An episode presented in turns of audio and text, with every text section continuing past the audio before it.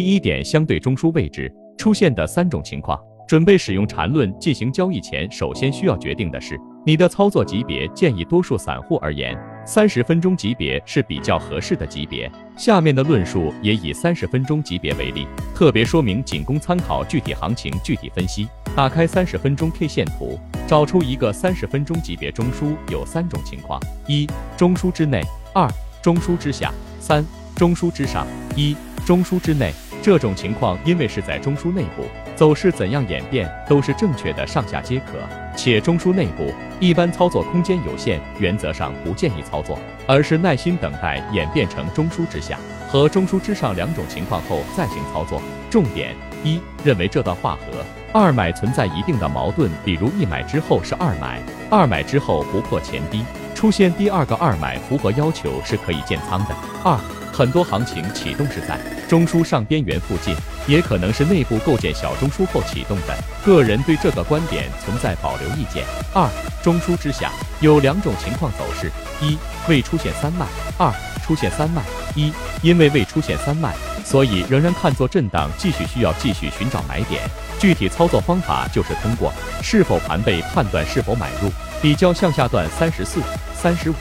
活十二的下跌力度，具体比较方法可以通过对比 MACD 绿柱面积，如果出现比较明显背离，则利用区间套，也就是次级别走势，五分钟判断精准的买点。如三十四和三十五的下跌力度大于十二，就是并没有形成盘背则，并没有构成买点，原则上不进行操作。重点一，这里的中枢之下可理解为中枢下边缘附近，如果对于中枢幅度较大。如果在中枢下边缘出现二买，同样可利用区间套介入。二、中枢之下买入条件需要满足两个：盘背和区间套次级别中枢底背离。二、出现三卖，首先可通过三卖向下一笔的盘背和次级别中枢底背离来确定这个买点。但原则上而言，三卖之后的走势主要有两种。构建新的下跌中枢，或者演化成更大级别的中枢，在实际操作中需要等待这两种情况完成后再寻找买点。注意，原文中提到一定铁律，不参与操作级别级以上级别的下跌，以及超过操作级别的盘整。重点：三脉出现后，也就是要清仓耐心等待一段时间。三、中枢之上，一未出三买，不适合建仓，耐心等待。二、出现三买。